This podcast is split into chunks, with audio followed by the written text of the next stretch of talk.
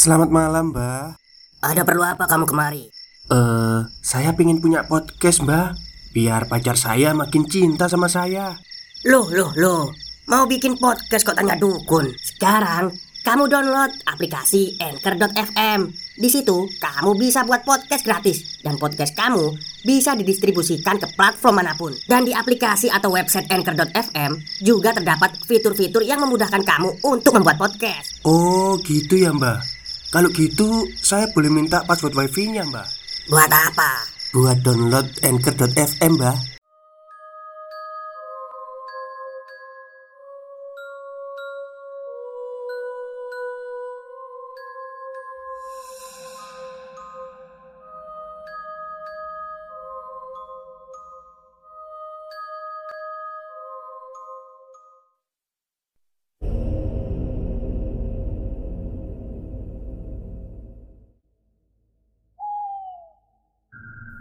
Assalamualaikum warahmatullahi wabarakatuh. Halo semuanya Jumpa lagi dengan saya Chow Sing Sing Kurator dari Podcast Horror Night Story.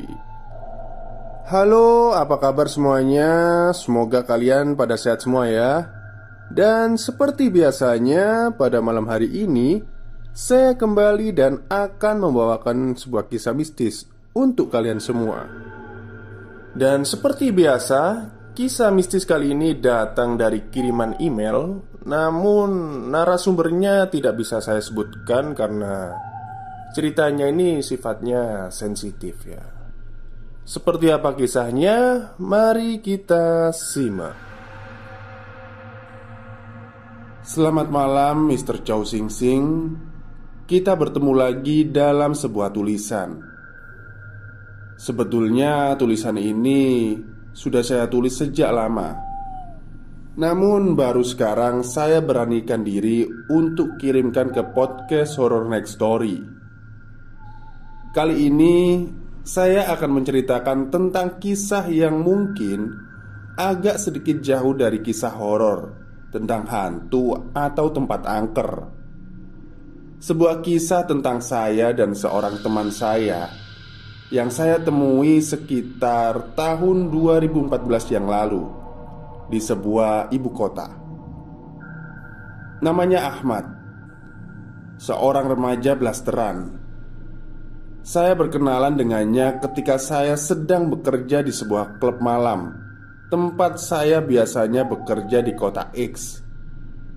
Malam itu, setelah giliran saya nge-DJ selesai pada pukul satu malam, Melalui manajer saya, dia mengundang saya untuk ke sofa VVIP, tempat dia duduk yang dia booking untuk dirinya sendiri.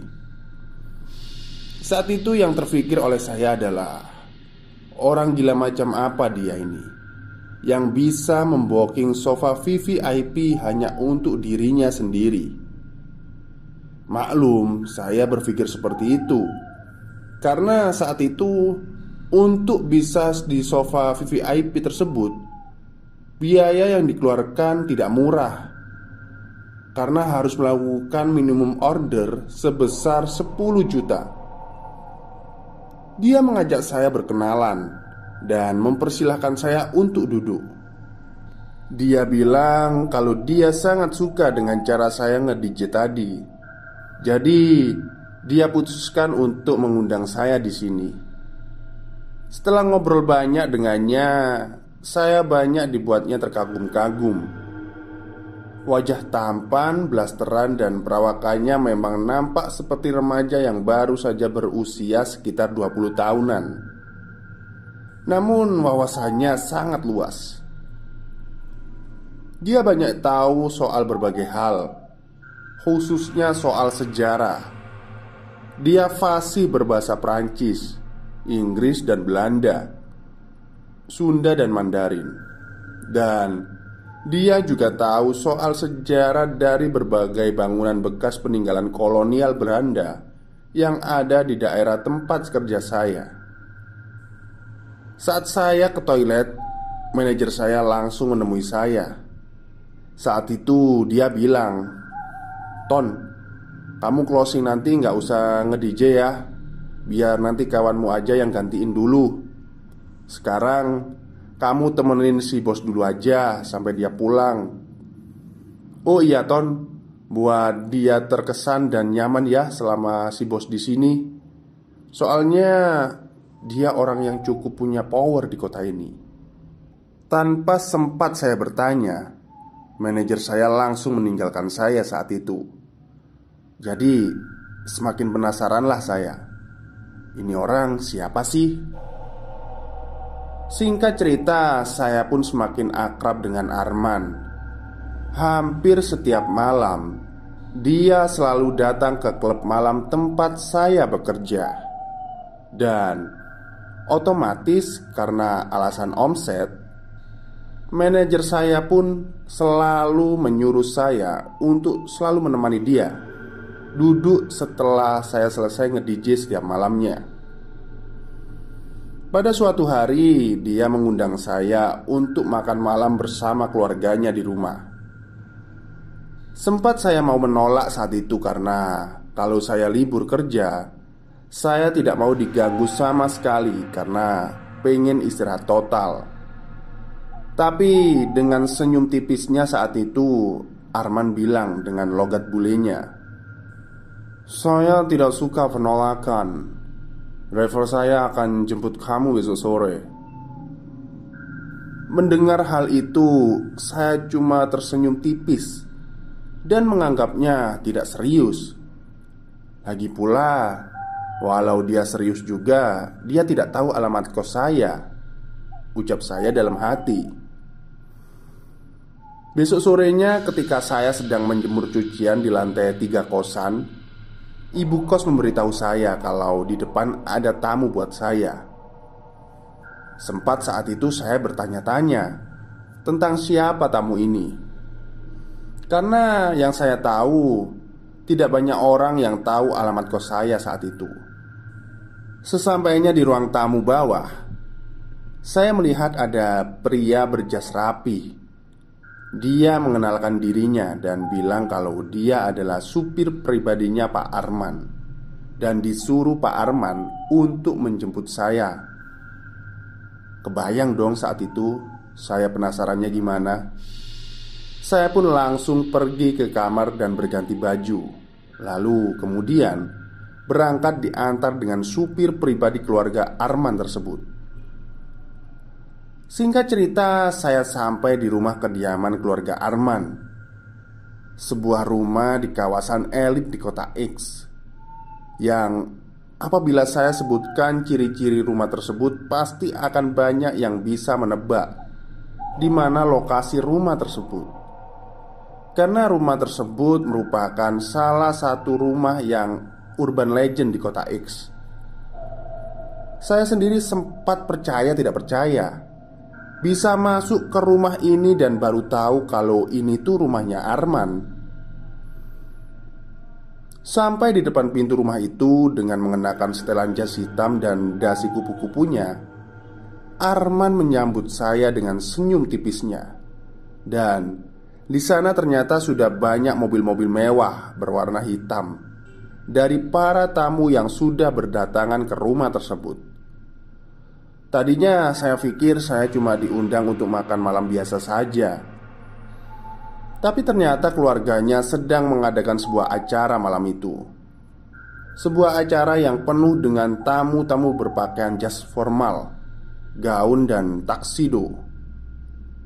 Mendadak saya jadi minder Karena saat itu saya cuma mengenakan celana jeans hitam sandal gunung Eiger dan kemeja lengan pendek saja. Supir Arman pun membukakan pintu mobil. Dan saya pun naik tangga menuju pintu rumahnya Untuk menemui Arman. Kemudian saya bilang Bro, sebaiknya saya pulang aja ya. Sepertinya saya nggak pantas untuk berada di sini. Saya minder Selain itu kayaknya saya salah kostum deh. Arman pun menjawab dengan senyum tipis. It's okay brother. Saya sudah tahu Itu sebabnya. Saya sudah siapkan jas untuk kamu pakai. Mari ikut saya. Arman pun mengajak saya ke kamarnya dan menyuruh saya untuk berganti pakaian taksido yang sudah dia siapkan. Saya pesankan taksido ini spesial untuk kamu di acara ini Ucap Arman. Hah? Mendengar ucapan itu Lagi-lagi saya dibuatnya penasaran.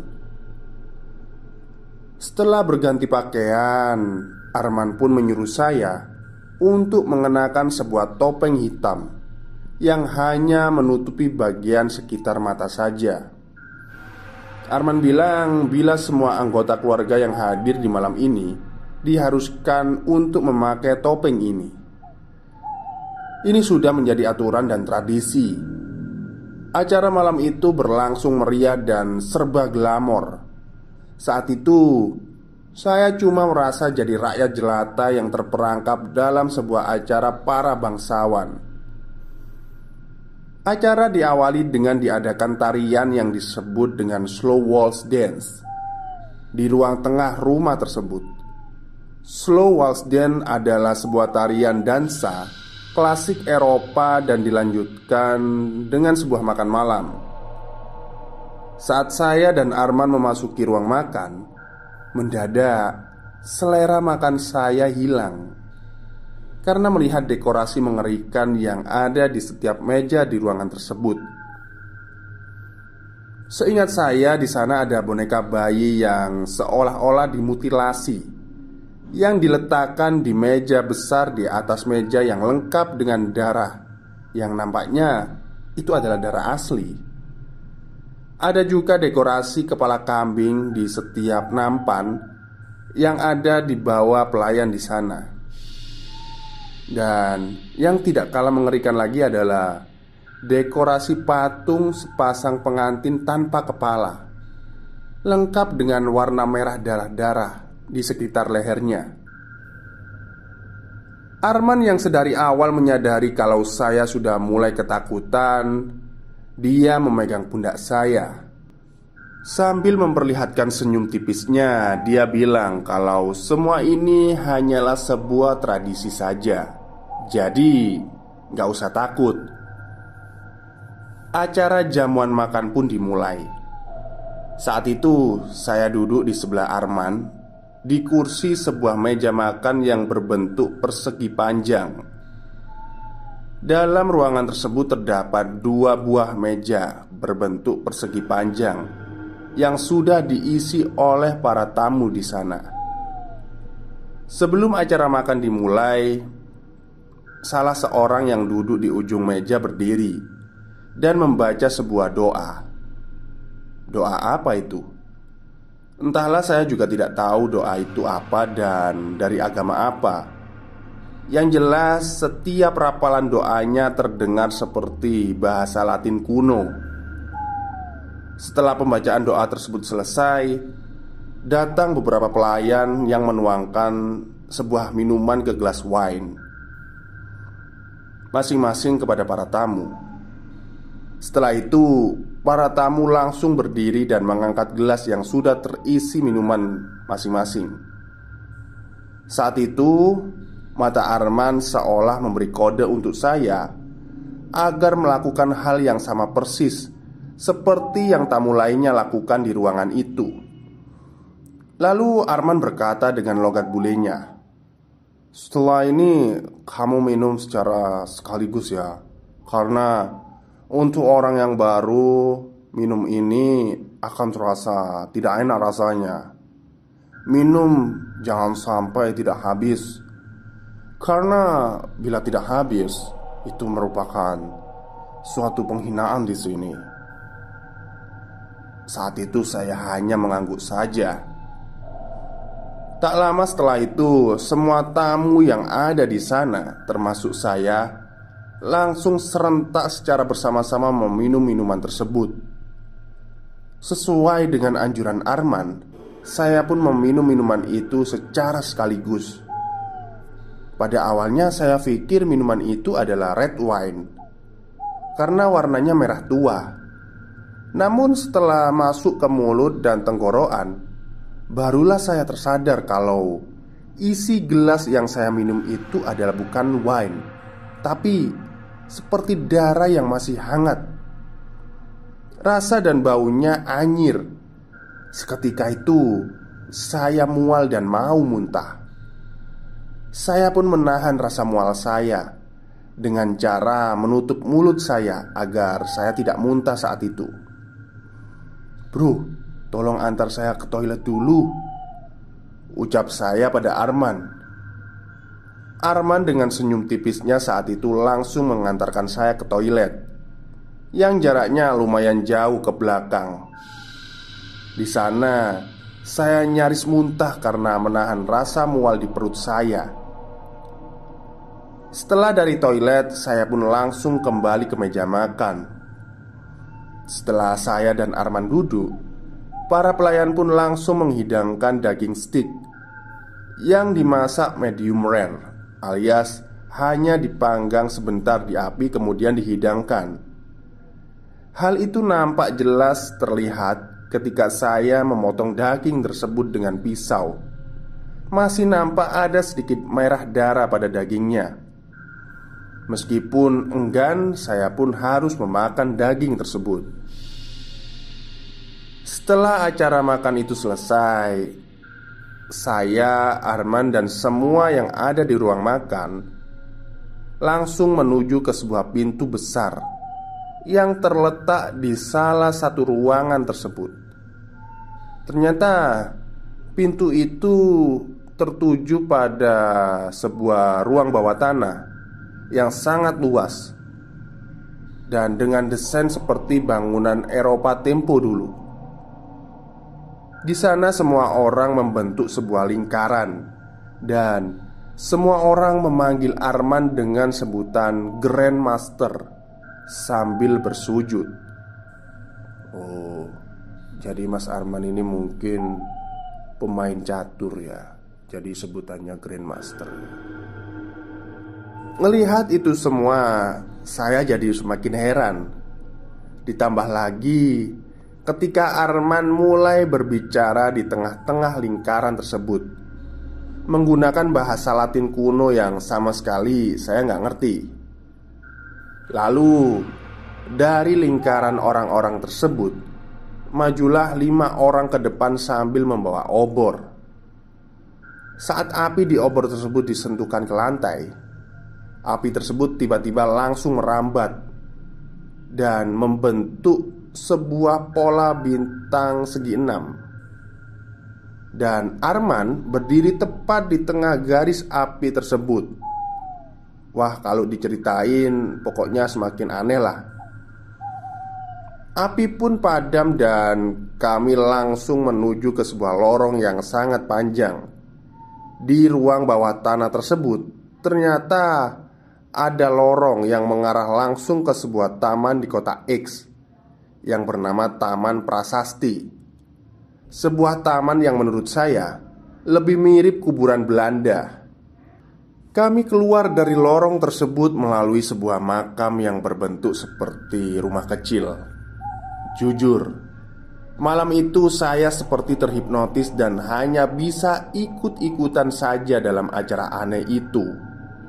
Waktu menunjukkan pukul satu malam, dan acara pun selesai. Semua orang langsung menuju ke mobilnya masing-masing yang sudah terparkir di luar taman tersebut. Arman pun membukakan pintu mobilnya untuk saya dan langsung mengantar saya pulang ke kosan. Sungguh, malam itu aneh sekali. Esok harinya, selama seharian itu, saya demam di kosan, tapi nggak lama. Setelah maghrib tiba, demam pun reda karena merasa sangat sehat. Saya pun berangkat kerja setelah sholat maghrib. Malam itu tidak seperti biasanya. Tenggorokan saya terasa kering sekali. Pokoknya malam itu saya ngerasa haus banget. Entah sudah berapa gelas saya minum, tapi saya tetap haus. Seperti biasa, malam itu Arman memanggil saya untuk datang ke sofanya dan mengajak saya ngobrol. Di sela-sela obrolan, Arman bertanya kepada saya, "Kamu haus?" Stop, stop. Kita break sebentar. Jadi gimana? Kalian pengen punya podcast seperti saya? Jangan pakai dukun, pakai Anchor. Download sekarang juga. Gratis. Ya, saya jawab. Sepertinya saya lagi sakit tenggorokan nih. Lanjut saya. Arman pun menuangkan sebuah minuman ke dalam gelas saya dan memberikannya kepada saya. Ketika saya meminumnya, mendadak saya langsung teringat dengan minuman yang saya minum kemarin di rumahnya Arman. Tapi entah kenapa rasa anyir dari minuman tersebut sekarang mulai terasa manis dan itu enak banget. Seketika rasa haus saya pun hilang. Melihat saya dengan meminum habis minuman tersebut, saat itu Arman dengan muka putih pucatnya tersenyum dan mengangguk. Dia langsung berkata jika orang biasa yang meminum minuman itu pasti akan langsung muntah karena rasanya. Dan dia bilang kalau semenjak saya minum minuman tersebut kemarin malam, saya sudah menjadi salah satu anggota keluarganya. Kamu tahu apa yang kamu minum itu? Itu adalah darah manusia. Lebih tepatnya darah anak-anak yang berusia 17 tahun. Hahaha. Ucap Arman kepada saya. Sambil mengangkat gelas minumannya, dia langsung berkata, "Welcome to the family." Saya pun bertanya tentang siapa sebetulnya dia. Kemudian, dengan logat bulenya, dia bilang, "Saya Arman. Usia saya 20 tahun. Tetapi saya sudah sejak lama berusia 20 tahun." Pengalaman di atas merupakan pengalaman yang gak mungkin saya lupakan sampai sekarang. Usia saya sekarang 31 tahun. Tapi menurut orang-orang dan menurut semua keluarga saya Saya malah nampak seperti orang yang berusia sekitar 24 tahun. Wajah dan perawakan saya nyaris gak berubah sama sekali. Hanya suara saya saja yang berubah menjadi agak berat Wajah saya mungkin bisa membohongi semua orang, namun suara saya tidak. Bagi Mr. Chow Sing Sing yang sudah melihat wajah saya di Instagram dan mendengarkan voice note saya, pasti ngertilah. Apakah saya abadi? Apakah saya vampir? Saya juga tidak tahu. Cerita ini tentang mereka yang ada di sekitar kita tanpa kita sadari kalau mereka itu ada. Mereka berkomunikasi dengan berbagai simbol tanpa kita sadari kalau itu adalah simbol yang mengandung arti. Banyak orang-orang yang sering membicarakan keberadaan mereka, namun hebatnya mereka, orang yang membicarakan dengan lantang tentang mereka pasti langsung dicap sebagai orang gila, ngawur, atau sebagainya. Mereka menggabungkan hal mistis, ilmu pengetahuan, dan kekuasaan. Melihat saya meminum habis minuman di dalam gelas wine itu, saat itu Arman dengan muka putih pucatnya tersenyum dan mengangguk. Dia langsung berkata, "Jika orang biasa yang meminum minuman itu, pasti orang tersebut langsung muta karena rasanya." Dia bilang, kalau semenjak saya minum minuman itu kemarin malam, saya sudah menjadi salah satu anggota keluarganya. Kamu tahu apa yang kamu minum? Itu adalah darah manusia. Lebih tepatnya darah anak-anak yang berusia di bawah 17 tahun. Ucap Arman pada saya sambil mengangkat gelas wine-nya.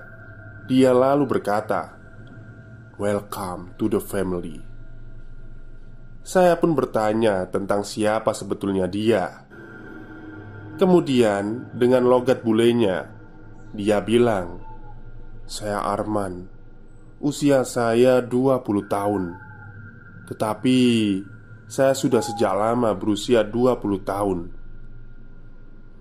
Dari berbagai obrolan santai dengan Arman di lantai 28 sebuah gedung Yang interior ruangannya memiliki desain dan patung-patung bernuansa Romawi Yang dari sejak tahun 2007 Gedung tersebut ditutup dan terbengkalai kosong sampai sekarang Dikarenakan struktur bangunan itu miring di sana, di sebuah kursi yang menghadap keluar jendela, yang menghadap pemandangan langit malam yang sedang diterpa hujan deras dan kilatan cahaya petir. Dalam obrolan santai tersebut, membuat saya perlahan tahu sedikit demi sedikit tentang sosok bernama Arman ini. Jadi, pada zaman dahulu, tepatnya pada tahun 1839 Arman pertama kali datang ke Indonesia Atau pada saat itu namanya masih Hindia Belanda Bersama kakaknya Dan seorang priai dari Pulau Jawa Ayah dari Arman ini merupakan seorang petinggi di Batavia Atau yang sekarang namanya Jakarta Selama di Hindia Belanda Arman dan kakaknya ini ditugaskan untuk membentuk sebuah kelompok persaudaraan dengan faham yang dia bawa dari kelompok yang sama yang ada di negeri Belanda. Sebuah faham tentang kebebasan berpikir yang beranggotakan para petinggi Hindia Belanda dan para elit pribumi. Banyak sekali kaum terpelajar dan elit pribumi yang menjadi anggota persaudaraan ini yang pada akhirnya namanya tercatat dalam buku sejarah. Pada tahun 1849, terjadi pemberontakan di Batavia yang menyebabkan keluarga Arman harus mengungsi di suatu tempat untuk sementara waktu.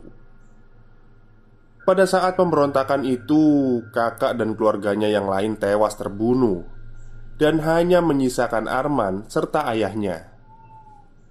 Suasana saat itu makin memburuk Yang menyebabkan secara tidak langsung Arman dan seluruh anggota persaudaraannya terancam Pada saat kondisi gawat tersebutlah datang seseorang Berkebangsaan Jerman Untuk membantu Arman dan anggota keluarganya yang lain Orang tersebut berasal dari Bavaria, Jerman Dia menawarkan sebuah jalan keluar pada Arman Untuk menyelamatkan dirinya Arman tidak menjelaskan lebih lanjut tentang kejadian detailnya. Namun, yang jelas, semenjak saat itu dia selamat dan dia bisa hidup sampai sekarang. Dia pun tidak menua sama sekali, dan sekarang dia memimpin kelompok persaudaraannya dengan faham yang baru, yang sedikit menyimpang dari faham sebelumnya. Namun, semenjak itu dia tak mau tampil di depan publik secara terang-terangan. Dia lebih suka mengendalikan segala sesuatunya dari balik layar. Dia sering mengibaratkan dirinya sebagai seorang dalang wayang dalam sebuah pagelaran wayang yang sudah jelas-jelas ada, namun sering kali tidak dianggap oleh para penontonnya. Yang sosoknya ada, namun tak nampak ada Sampai saat ini, dari yang saya tahu, semua anggota dari persaudaraan yang dipimpin oleh Arman ini berasal dari kalangan konglomerat hingga artis dan orang-orang berpengaruh lainnya, yang dengan mudah Arman kendalikan mereka dari balik layar. Arman pun pernah berkata, kalau kebanyakan yang datang dan bergabung di sini mereka hanya menginginkan kekayaan kekuasaan, dan popularitas, atau sekedar hanya menginginkan hidup awet muda saja. Dan tentu saja, harus ada imbalan yang mereka harus lakukan untuk memperoleh itu semua. Arman sendiri merekrut saya sebagai bagian dari sekte ini karena kemampuan yang saya miliki. Jadi, ternyata selama ini Arman sudah lama mengawasi saya dan ternyata Arman pula lah yang selama ini membuat saya secara tidak langsung Menumbalkan sahabat saya sendiri Di tempat saya bekerja dulu Pertama saya sadar hal itu. Jujur saya kaget. Namun nasi sudah menjadi bubur. Mau marah pun gak bisa. Karena sekarang saya sudah tidak punya emosi sama sekali. Perasaan marah, sedih, atau patah hati. Semua saya ekspresikan dengan senyuman. Dan saya hanya bisa tersenyum saat tahu hal itu. Arman bilang Kalau saya mempunyai kemampuan untuk mengendalikan banyak orang Dengan lagu-lagu yang saya mainkan ketika nge-DJ Saya mampu mengendalikan siapa pun yang datang ke tempat kerja saya Dan membuat mereka betah dan menghabiskan uang mereka untuk membeli minuman dengan flow lagu-lagu yang saya mainkan. Saya mampu memberikan makna dan pesan dari setiap lagu yang saya mainkan, yang membuat mereka seolah menjadi seperti sugesti yang mempengaruhi alam bawah sadar mereka, seperti halnya hipnotis. Arman bilang, kalau banyak orang yang bisa menjadi DJ, tetapi tidak banyak orang yang bisa mengendalikan banyak orang ketika nge-DJ. Kalaupun ada, orang itu haruslah terkenal dan punya titel artis dulu. Tapi kamu tidak demikian. Kamu tidak terkenal sama sekali. Dan itu yang membuat saya merekrut kamu untuk ada di sisi saya, meskipun kamu hanya orang biasa. Saya membutuhkan kamu dan kemampuan kamu untuk menyampaikan pesan dan faham yang kami anut dari balik layar. Saya membutuhkan orang dengan masa lalu yang kelam, masa kecil yang suram, orang yang penuh dengan kegagalan, orang yang terasingkan seperti kamu. Lanjut Arman. Saya akui kalau semenjak ikut dengan Arman dan sektenya ini Saya mendapatkan kemudahan hidup Dari mulai kemudahan mendapatkan kerja, kuliah Ataupun dari kemudahan keuangan Saya tidak perlu lagi harus mikirin kapan bayar kosan Ataupun hanya sekedar makan Bahkan Saya diberi sebuah kartu sakti yang bisa saya pakai buat beli apa pun barang yang saya mau saat itu. Oh, kartu kredit mungkin ya. Oke, lanjut. Sebuah kartu berwarna hitam bertuliskan American Express atas nama saya sendiri. Meskipun demikian, saya tetap harus mengikuti aturan yang berlaku. Di antaranya, tidak boleh hidup pencolok di muka umum. Dalam segi berpakaian pun harus diatur. Hanya boleh pakai pakaian berwarna hitam Atau biru navi saja.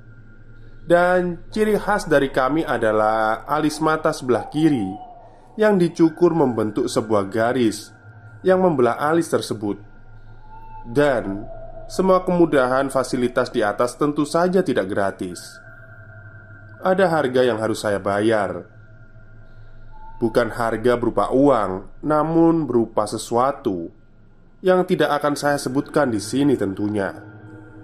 Saya nggak bisa jelasin lebih detailnya lagi tentang apa itu. Selama bertahun-tahun bergabung dengan sekte ini, perlahan saya mulai terbiasa dengan ritual-ritual yang rutin diadakan setiap bulannya. Tidak beda dengan anggota yang lainnya di sini, saya juga harus minum darah manusia saya nggak tahu mereka dapatkan darah itu dari mana. Yang jelas, itu adalah darah dari anak laki-laki yang berusia tidak lebih dari 17 tahun. Perlahan tapi pasti, hanya darah tersebut yang bisa melegakan rasa haus dan mengenyangkan rasa lapar saya. Dan setiap saya meminum darah tersebut, Entah kenapa rasa makanan dan minuman yang lainnya itu terasa hambar di mulut. Dan lama-kelamaan setiap makanan dan minuman yang saya konsumsi Mulai terasa seperti pasir kering di mulut. Gak enak sama sekali. Arman bilang kalau itu wajar Tetapi pikiran saya mengatakan kalau ini sudah mulai gak wajar sama sekali Saya bahkan sudah lupa bagaimana enaknya rasa nasi goreng. Bahkan sesekali saya paksakan untuk makan makanan biasa selama seminggu dan tidak meminum darah dalam seminggu. Namun hasilnya saya malah sakit parah. Cerita ini saya sudah tulis sejak September 2021 Di sebuah bar yang berlokasi di lantai 67 Tepatnya setelah seminggu saya sembuh dari sakit saya. Namun baru saya sempat kirimkan sekarang karena saat itu Saya setelah selesai mendampingi Arman yang sedang mengadakan Mescue, Mescue Red Bull atau pesta dansa topeng dengan para petinggi anggota sekte yang lainnya di sebuah ballroom di lantai 69 di sebuah gedung yang mendapatkan predikat sebagai gedung tertinggi di Indonesia yang berlokasi di kawasan Rasuna Said. Malam itu, Arman dan saya memakai pakaian setelan jas taksido hitam lengkap dengan memakai topeng Venesia berwarna hitam keemasan. Dan di sela-sela santai pesta dan topeng tersebut, saya bertanya kepada Arman, e, "Bolehkah saya menulis sesuatu tentang hal ini?" Tanya saya. Dan seperti biasa, Arman dengan senyum tipis dan logat bulinya berkata, "Lakukan saja sesukamu." Lagi pula, saya sudah tahu betul tentang antropologi dari orang-orang Hindia Belanda. Mereka hanya akan mempercayai cerita-cerita tentang pocong, tuyul, atau kuntilanak ketimbang percaya dengan hal-hal mistis berbau Eropa seperti ini, ataupun seperti vampir, zombie, dan yang lainnya. Jadi, ceritakanlah sesukamu, namun dengan batas-batas tertentu mereka tak akan mempercayaimu dan hanya akan menganggap kamu sebagai orang gila saja nantinya. Kata Arman sambil ditutup dengan senyuman tipis yang memperlihatkan sedikit gigi taringnya di muka putih pucatnya. Hah, secara tidak langsung Arman ini memang tidak pernah bilang kalau dia adalah seorang vampir. Tetapi karena dia sudah hidup sejak zaman dahulu Dengan wajahnya yang masih terlihat muda sampai sekarang Disertai dengan gigi taringnya Yang terlihat lebih panjang dari gigi taring manusia normal pada umumnya. Ya, saya menyimpulkan sekarang sederhana saja. Kalau dia ini adalah seorang vampir Ya masa iya lelembut? Oke, sekian untuk cerita pengalaman saya. Mungkin ini tidak akan terdengar seperti cerita horor pada umumnya, tapi bagi saya, saya bisa melihat langsung sampai di sini. Juga itu sudah sebuah kehororan yang terhakiki. Catatan: Tolong jangan sebutkan nama saya secara langsung dalam cerita ini. Biarkan saja para pendengar menebak-nebak tentang siapa yang menulis ini. Dalam cerita yang saya di atas sudah saya sebutkan beberapa petunjuk kalimat tentang siapa saya secara tidak langsung. Hanya pendengar setiap podcast ini saja yang bisa menebaknya. Oke, itulah cerita dari sekte ya. Sebelumnya saya pernah menceritakan cerita sekte ya, udah lama sih. Cuman ternyata ada kelanjutannya Jadi ini sebenarnya kemarin saya bingung Ini mau digabung jadi satu Atau dipisah saja Jadi Biar gini loh Yang belum mendengar cerita sekte yang pertama Itu biar bisa langsung mendengarkan sampai tamat gitu. Tapi kayaknya enggak sih Saya bisa aja lah. Nanti kalau yang belum mendengar cerita yang pertama, sekte yang pertama bisa langsung klik eh, komentar yang ada di apa ya kolom komentar itu. Nanti saya sertakan linknya yang sekte pertama.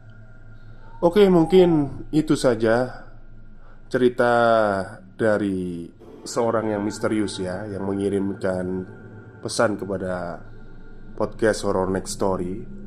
Ya bener sih, kalau dia pendengar setia di podcast ini pasti tahu siapa orangnya. Oke mungkin itu saja cerita pada siang hari ini. Kurang lebihnya saya mohon maaf. Wassalamualaikum warahmatullahi wabarakatuh